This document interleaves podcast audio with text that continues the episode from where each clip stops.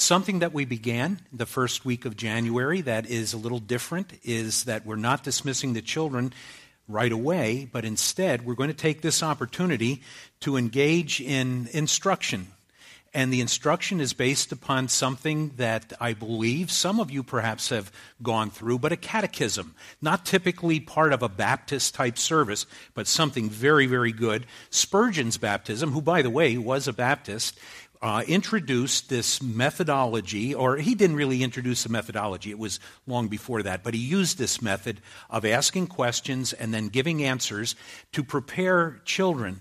And we're, we're really going to be like Disney World. Children, yay! I should be more careful what I say. Uh, honey, you're in for a ride.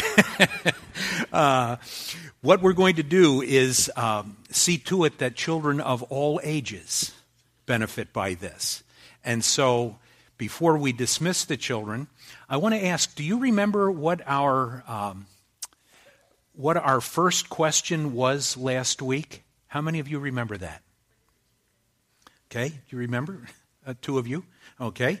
Uh, what I am hoping will transpire is that we will be able to learn these as best we can. I realize we're going to go through these much more quickly than, uh, than we really should, but at least we'll have this as a foundation. Last week, we raised this question What is the chief end of man? And you remember there were two parts to that. The chief end of man is to glorify God.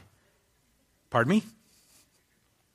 Oh, well, see, here, here's what, what we're going to get straight. You, okay, you all know about this and the problems I have every week with this. Okay, I'm still having problems. Um, I am now logging in. Okay, now we got it.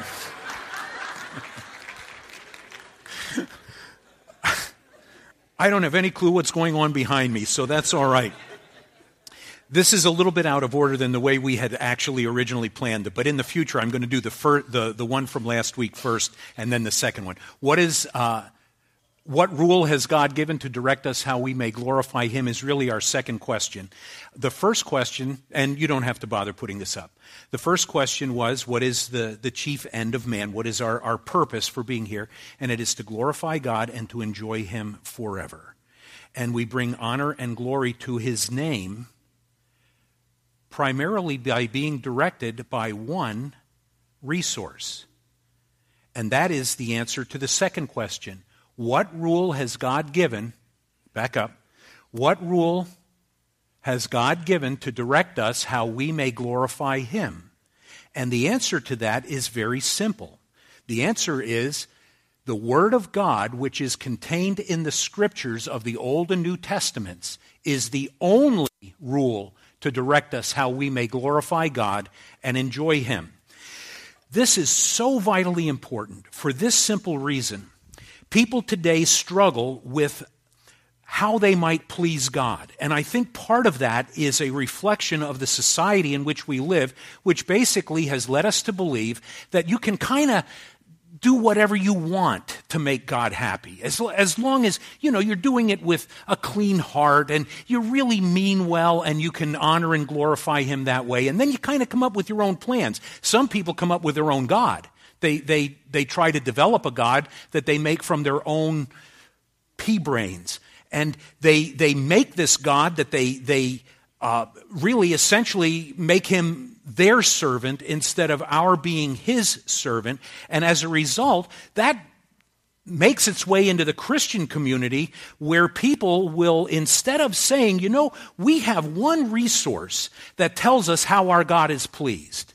It is His Word. Now, I don't like the word contained in that particular uh, presentation that Spurgeon made for this simple reason.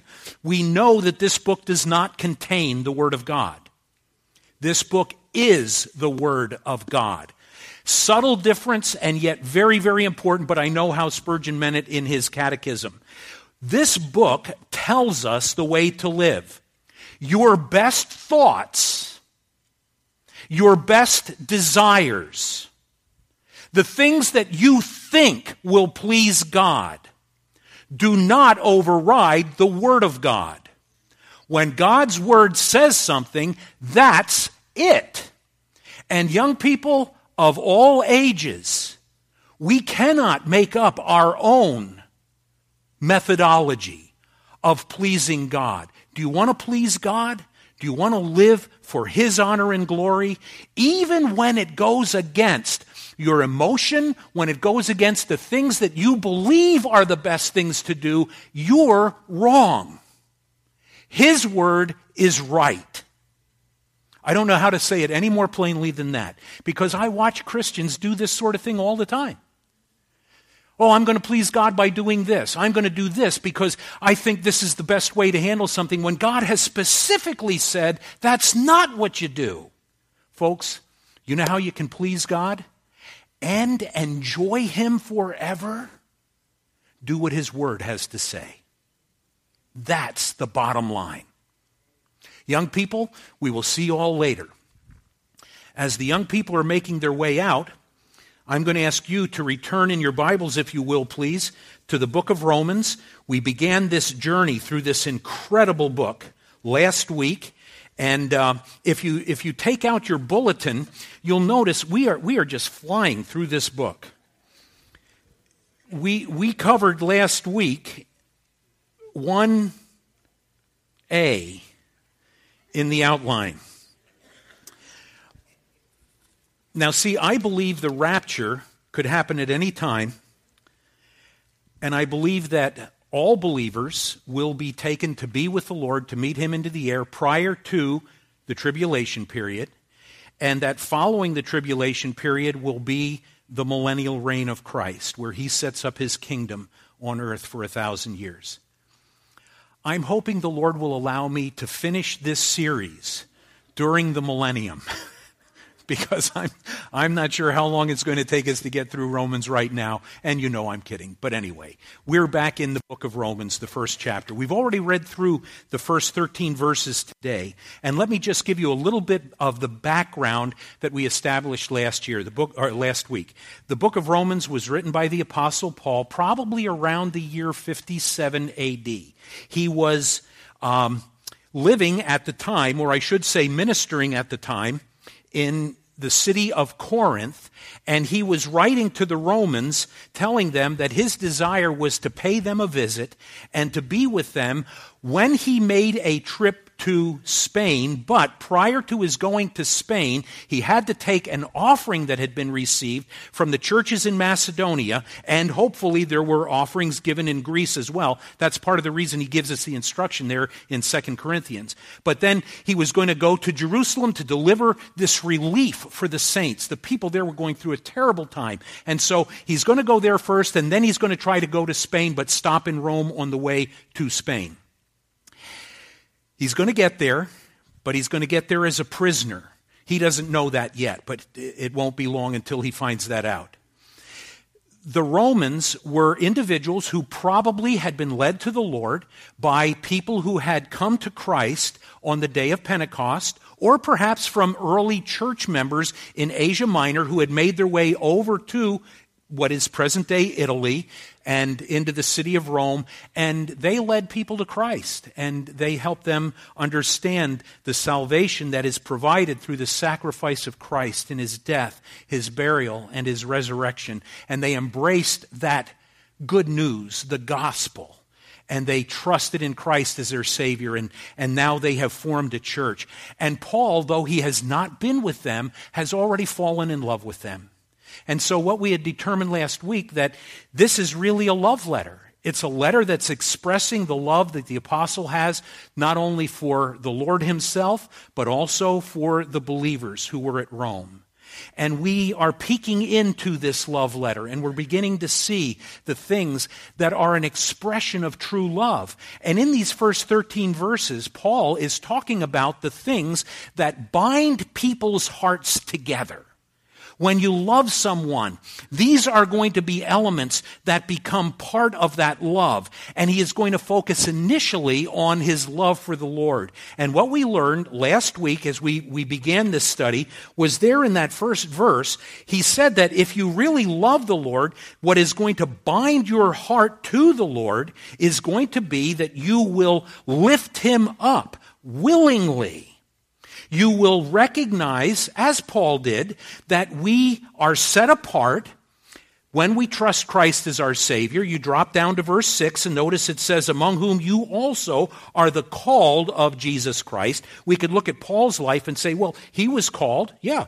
Notice there in the first verse, he was a bondservant of Jesus Christ, called to be an apostle. He had given himself completely to Christ as a servant who would serve Christ the rest of his life. Well, we fall into that same category as the desire that the Lord would have for us when we get down to verse 6, because we also have been called, not as apostles, but now as ministers, those who will minister to one another. And we'll talk about that a little bit later on because he's going to expand on that as we go through this first cha- uh, the, the first 13 verses of the first chapter. He talks about being an apostle. We are designated as servants, as ministers. And then you notice in the last part of the first verse, he talks about being separated to the gospel of God, which really causes us to focus upon the priority of our lives, which is to spread the gospel of Christ and to show through our lives the desire to glorify God and in the process of glorifying Him, to enjoy Him forever. And sometimes people get this idea that serving God is somewhat of a drudgery. If you think serving God is a drudgery, you're doing something wrong. Because the best life there is to live is to live for Christ. There's nothing more satisfying. There's nothing more fulfilling. There's nothing more rewarding than living our lives for Christ. Which leads us to the second thing that the apostle Paul addresses in this binding of hearts that come together is that we not only serve the Lord willingly, but we serve him thoroughly. By that I mean in every area of our lives. Last week we touched on this, this idea uh, is, this, is this working? No. Oh, yeah, I'm too far. Uh, they're, they're ahead of me up there. I love technology. I really do. We're going to beat this thing. Have you noticed I'm not quitting? I'm not giving up. We're going to beat this. Okay. Uh, thoroughly. We talked last week about the idea that our occupation is not what we do to earn a living. What we do to earn a living should be the base under which we support our occupation. What should the occupation of every follower of Christ be? It should be to lift up Christ and we have jobs that support us in the process of doing that. And we do that in order to see to it that we care for the family's needs, that we pay our bills, that we maintain a good testimony. But here's the bottom line can you change jobs? Well, of course you can. You, you can have a profession. You can even be well trained in a particular area and move. My undergraduate degree is in business. And God chose to move me. And that's okay because that's only the way you earn a living to carry out that which never changes, which is the priority, which is serving Christ and living for Him. Does that make sense? This isn't what we think about today. This isn't the way our minds work. Does that make sense? That we never change that. That is what we are now committed to eternally. To live for the glory of Christ. And the jobs we have, we can live for His glory through our jobs, but that should never be the priority. That should never be the bottom line.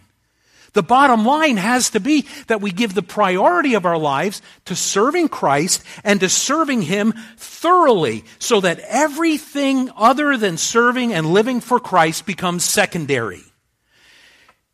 Is that going to change our lives? Probably for those of us who have known the Lord for many years, it's still going to change our lives if we lay hold of that. In treating Him as our occupation, we also treat Him as the focus of our devotion. Look, if you will, please, down to verse 9 and what the Apostle Paul says here. For God is my witness, whom I serve with my spirit in the gospel of his Son, that without ceasing I make mention of you always in my prayers. The first part of that verse is what I want you to lay hold of. I serve him with my spirit. People already could see that Paul was serving the Lord with his body. He was willing to get beaten for the cause of Christ. He was willing to go to jail for the cause of Christ. He was willing to suffer need for the cause of Christ. He was willing to be shipwrecked. And you can go through all of the issues of his life for the cause of Christ. And you could look at that and say, well, he's made the decision. He's gritting his teeth. He's going to be a good Marine and he's going to do whatever has to be done in order to get the job done. But that isn't what he says. He says, I am serving the Lord with my spirit.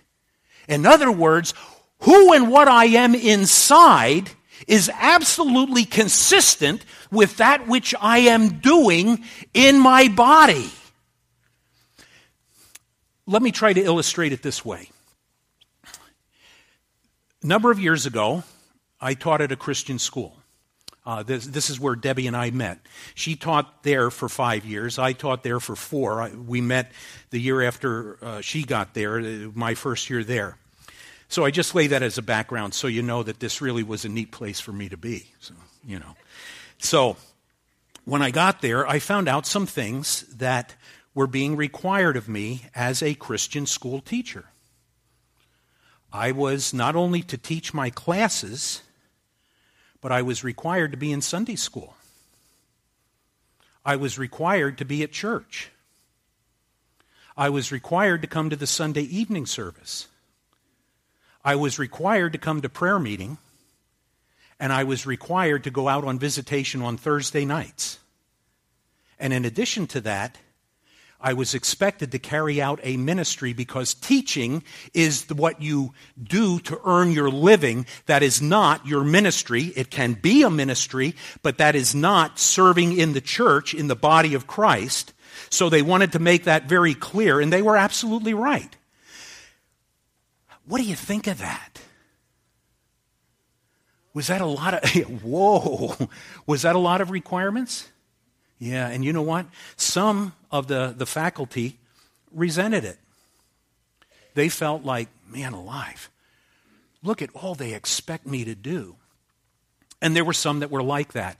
They, they looked at their job as, I guess, the way you would look at an unsaved teacher in a public school who genuinely loves the kids and really wants to do right by them and wants to teach them well. That, by the way, folks, is not a captive concept for Christian teachers. Unsaved teachers feel the same way. Not all of them, but a lot do. They love their kids. They want to do the best. So, what then makes the difference between a Christian teacher and a pagan teacher, an unsaved teacher. Well, it's certainly not love for the kids, and it's certainly not effectiveness in the classroom. It's got to go to something else. Do you know what the other thing was? There were a lot of us as teachers who looked at those requirements as something that was unnecessary for them to put upon our shoulders, because those are things we'd have done anyway. Do you get it? We were serving with our spirit as well as with our body. Yes, there were sacrifices that had to be made. I want to tell you what, a lot of teachers are not willing to make sacrifices. Oh, I do enough for the kids. Are you serving with your spirit as well as with your body? If so, we didn't have to have those requirements. I'd have been at Sunday school morning, evening, Wednesday night, and visitation. That was all part of it and serving in other capacities as well as ministers. Now, I use my experience as a teacher, and you bring that into the realm of what you do. And for some, may, may I put it this way? Some of you are too busy to be in a small group on Sunday nights because, man, it's really much nicer just to relax and to enjoy the day. And don't you realize the playoffs are on right now? Let me tell you, Green Bay's going to win it all anyway. Okay. now I've lost my wife. She's a Dallas fan. Pray for her. Oh, now I'm starting arguments around the auditorium. All right, let's come back to. to let, let me just say this Is serving Christ something that is only part time for you? Do you, do you just want to get to know Him minimally? I go to morning service. That's enough. That's, that's enough. I had a guy in my former church who uh, started out in his early Christian life. Um, and I, I said to him, I said, Brad, how about coming to Sunday evening service? And he says, Man, he says, I come Sunday morning. He says, That's a lot of church. He is now serving as a leader in the church who is also on the board of a Christian camp because he came to understand that serving Christ was a total commitment and he gave himself to the Savior totally. And he could say what Paul said I'm not only serving him with my body, I'm serving him with my spirit.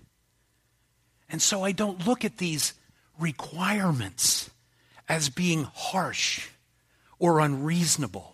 No, I sacrificed some of the other things. There were entertainment things I, I couldn't go to. I didn't have time. There were parties I couldn't go to because I didn't have time. Do you think I miss those parties now? They're meaningless. Now, is it still fun? I, I really believe, boy, here, here's where it gets rough because it's easy to take what I'm saying and, and not balance it. I, I think being, do you know who should have the most fun at parties? Christians. I, I like to go home with a Christian hangover after a party. That I have laughed so hard my head's ready to split, and I am totally sober, and I remember everything that happened. Okay? The best fun among believers. And, and I've been to parties like that. I, so, do you understand? I'm trying to keep a balance here, but you know what you have to do? You have present one side a little more strongly because that's the side where we have the most trouble understanding. And that's the side that says, I serve Christ not only with my body for what I'm paid to do, but I serve him with my spirit because I love him. And I want to lift him up in everything that I do. He also mentions, if you drop down to verse 13, that not only did he look at this serving Christ thoroughly as his occupation and as his devotion, but also as his passion. Look at what he says in verse 13. Now, I do not want you to be unaware, brethren, that I often plan to come to you but was hindered until now, that I might have some fruit among you also, just as among the other Gentiles. So what Paul is saying, his passion is, I want to go in and I want to have fruit among you. I want to see things spiritually happen on your benefit as a result of God working through me. What an incredible church we would have if everybody in the pew, everybody, looked at everybody else and said this My passion is to impact your life for the glory of Christ and for your benefit. By the way, that's the definition of love. That's the definition of love.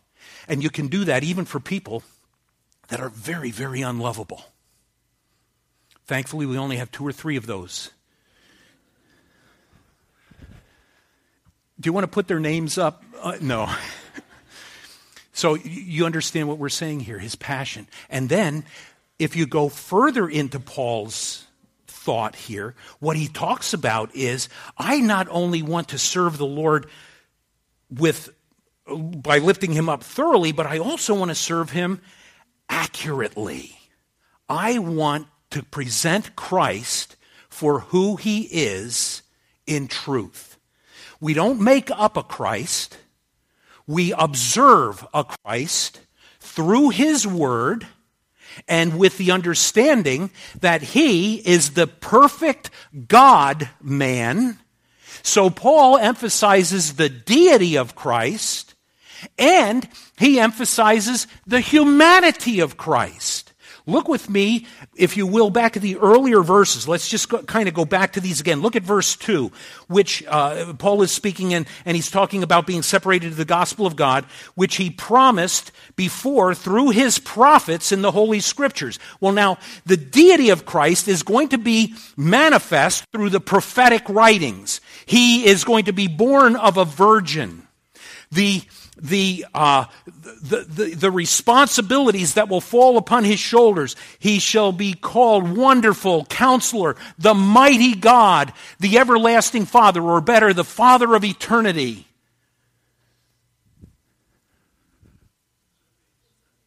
Prince of Peace. Thank you. So he is going to be someone who far transcends any human capabilities.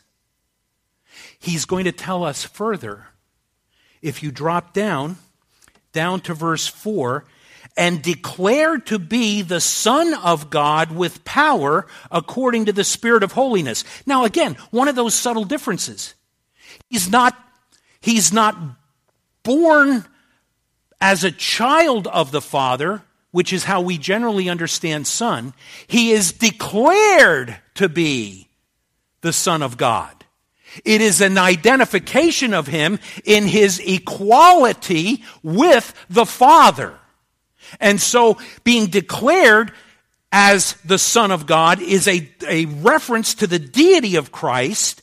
And then that is going to be further enumerated as you go to the end of that verse where it says, uh, declared to be the Son of God with power and according to the Spirit of holiness by the resurrection from the dead. What's the strongest thing you know? I think if we'd think it through, we'd probably say death because it's so final and there doesn't seem to be anything that reverses it except God can reverse it. He can turn it around and He can return life to the dead. And so Christ's deity is reflected through these statements that Paul makes. And by the way, it's going to be clarified much more thoroughly as we go through the remainder of the book of Romans. But he also wants us to understand he is also going to be fully a man. He's going to understand our sorrows. He's going to understand our pain. He's going to understand our desires. He's going to understand everything we experience, except he's going to understand it better than we do because we give in to temptations so we don't feel the full force of them. He never gave in to temptation, so he felt the full force of every temptation that he experienced without ever cutting it short. Does that make sense? So he comes on to say this in ver- go back to verse uh, 3 concerning his son Jesus Christ our Lord, who was born of the seed of David according to the flesh. So what he's telling us is this the God man, he is going to be a descendant of David. He's going to be born of Mary. He's going to experience all the things that we experience. Yet through his deity, he will conquer the power of sin and the strength of death because he lives, we too shall live if we are equal in righteousness to him. Hmm. Do you remember what we said the theme of the book of Romans is? Not the righteousness of God, righteousness from God. Because the righteousness of God Himself is imputed to each one who embraces Christ as Savior, and the penalty of our sin carried by Him in His sacrificial death. Our union with Him brings us through a divine act of justification the righteousness of Christ so that now our righteousness is the righteousness of God Himself, and that's why, because He lives, we too shall live. I'm identified with Him in His death, His burial, and His resurrection. So now we've got the story. We, we, we've got the program. And Paul says, He's the one. My heart is so bound to Him that in all of my life, it's my desire to lift Him up. But that's only the beginning of the love story because that love then goes to others. Notice what he also says. If you drop down to verses 8 through 10, he says this Part of my responsibility is to pray for you.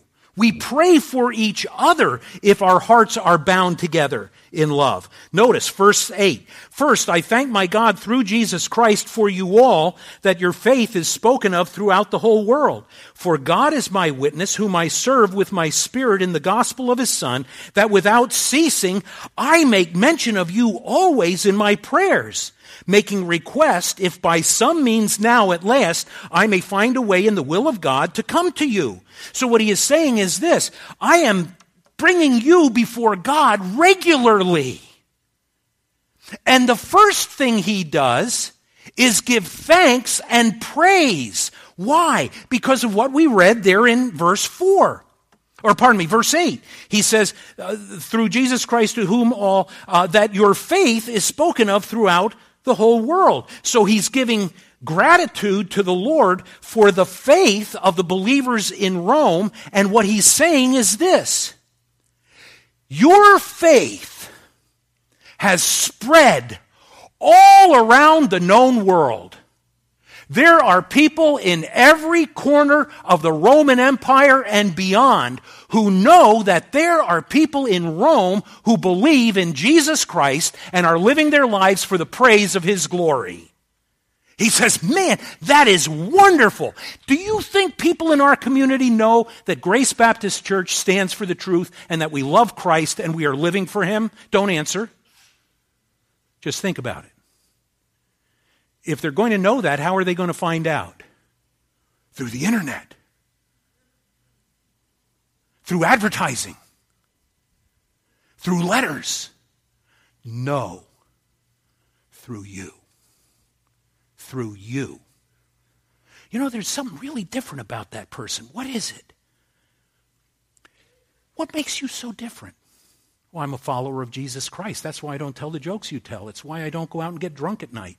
It's why I, I love my mate, and it's why I provide for my family. It's why I pay my bills. It's, it's this, it's this, it's this. And it's why I love you, and, and why I care for you, and why I do things for you. That, that's why. Really? Where did you get that? Oh, I, I learned about that at Grace Baptist Church. Oh. I better stay away from there. or maybe I ought to go and find out what this is all about. So,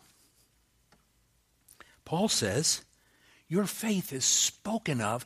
And here's what's important you are at a critical location. You are in the capital of the Roman Empire, you are in Rome.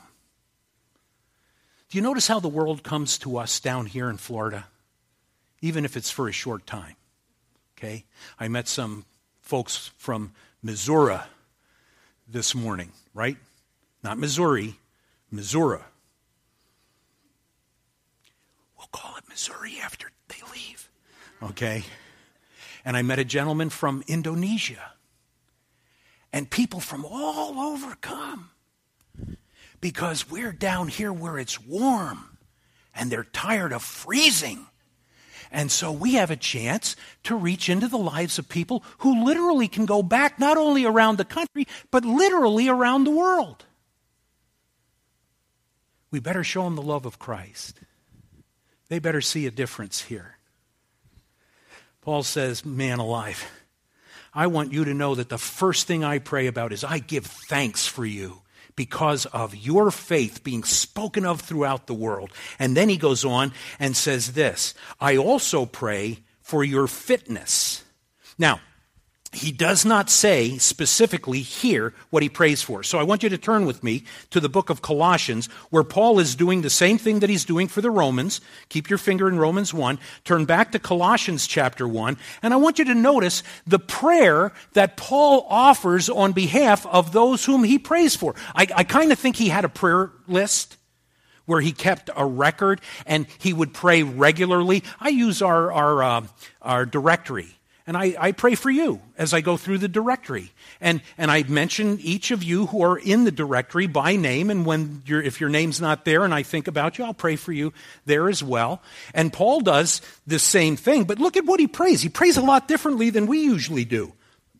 Verse 9 For this reason, since we also, since the day we heard it, do not cease to pray for you and to ask that you may be filled with the knowledge of his will in all wisdom and spiritual understanding, that you may walk worthy of the Lord, fully pleasing him, being fruitful in every good work and increasing in the knowledge of God strengthened with all might according to his glorious power for all patience and long suffering with joy, giving thanks to the Father who has qualified us to be partakers of the inheritance of the saints in light.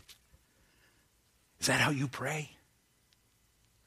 Oh, Lord, I pray that you would bless so and so and so and so. and so. Bless them and, and, and give them a good day today. Help them to really get through. And, and Lord, I pray that you would keep them safe. And I pray that whatever difficulties they're facing, I, I pray that.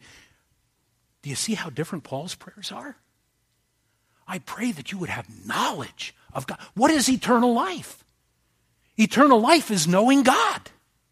Oh, we have the idea it's living in heaven forever. That's one of the benefits. But eternal life is knowing Him and the Son whom he sent. So, what he's saying is this I want you to enjoy every aspect, every dimension of the eternal life that God has given you. I want you to have it all. Um, I want you to be fruitful in every good work. I want you to know the will of God so that when it's time to make tough decisions, where to go to school, who to date, marry, what to go on my social media. I will do the will of God. Oh, I'm a kid. I'm supposed to do things wrong now. No, you're going to regret some of the bad things you've done. So stop it. And I, I don't know that I'm talking to any of you, but this is kind of a general blanket I'm throwing over. Stop doing wrong stuff, start doing right stuff. Simple life. And you won't have regrets. True? True. Come on, let, let's help these kids. They're starting out. We've learned a hard way. So, Paul says, I am praying for you for your fitness. I am thankful for your faith. I am praying for your fitness. And then he concludes that by saying, and I'm praying for our fellowship. This is where the love starts to come out. Look down here, uh, go back to the book of Romans once again, and notice what he says down here uh, in verse 10, making request, if by some means now at last I may find a way in the will of God to come to you. Why does he want to come to them? He wants the fellowship the fellowship of interaction with other believers so that we can unburden our hearts and so that we can help carry the burdens of others. And he realizes that the fellowship is what brings people together in closeness. And he understands that without that fellowship, there is a hole that remains in our spirit that just seems to lead us in ways that, that we wander and, and what, why is it that I don't feel fulfilled in life? And part of it's because you come to church late, you leave the second the service is over, you don't come to anything else, you don't meet anybody, and you say that church is not friendly.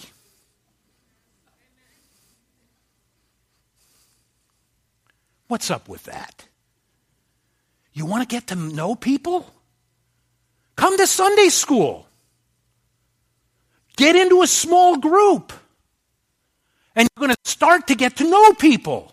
And then you're going to find out this church is filled with love. And it really is. Now, that's just kind of an insider telling you this story, but that's the way it is. Let, let me throw this out.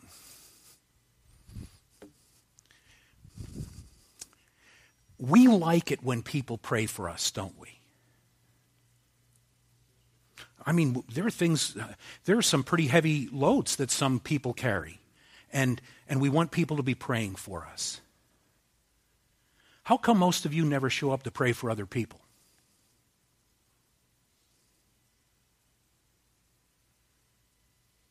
We might have 20 people come to prayer meeting. Now, let me, let me just say this we try to put everything on Wednesday night because we have so many school activities and we don't want a conflict. So we have our youth group on Wednesday night.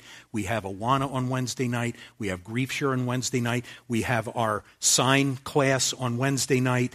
Um, we have uh, praise team practice on Wednesday night, and we have prayer meeting on Wednesday night. And so, some of you who are involved in other areas of ministry, I understand you can't be there.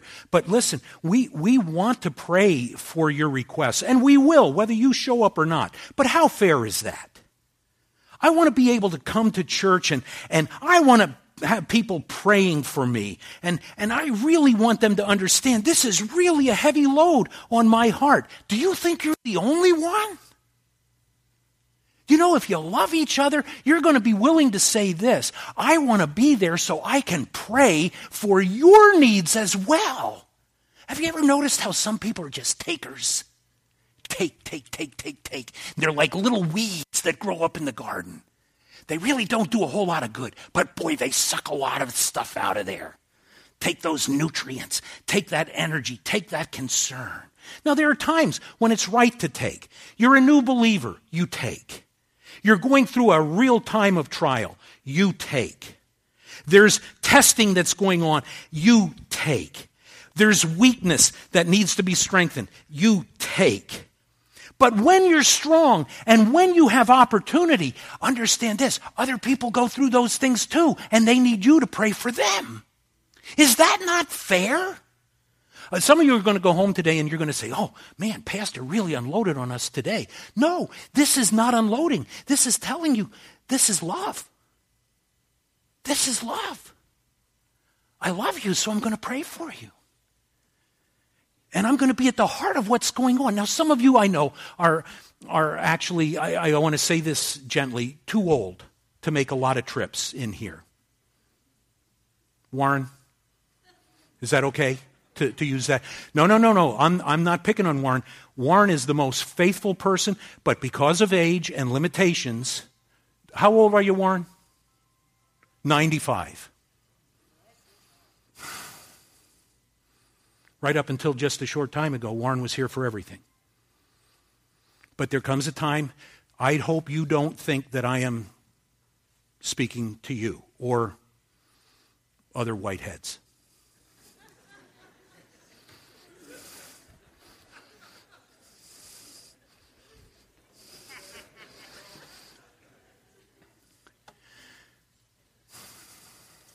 Do you know if we really love each other, we will pray for each other?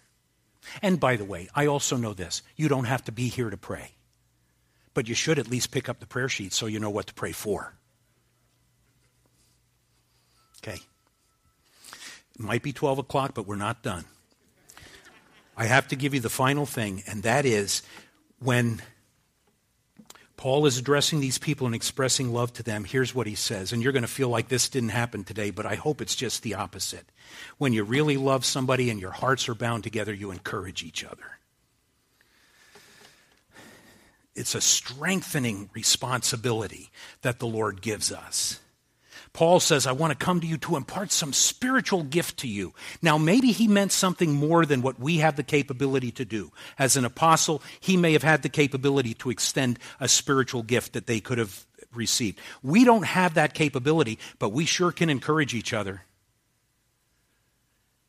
Maybe just the gift of loving you and you knowing that somebody cares for you that if you run into a problem, you can pick up the phone and say, I need help. And the person on the other end of the line says, I'll be right there.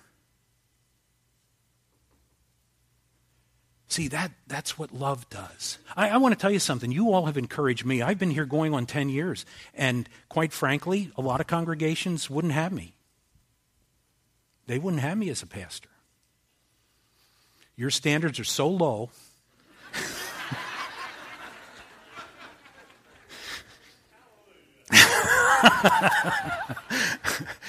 this could be a matter of pity. I, I'm not really sure.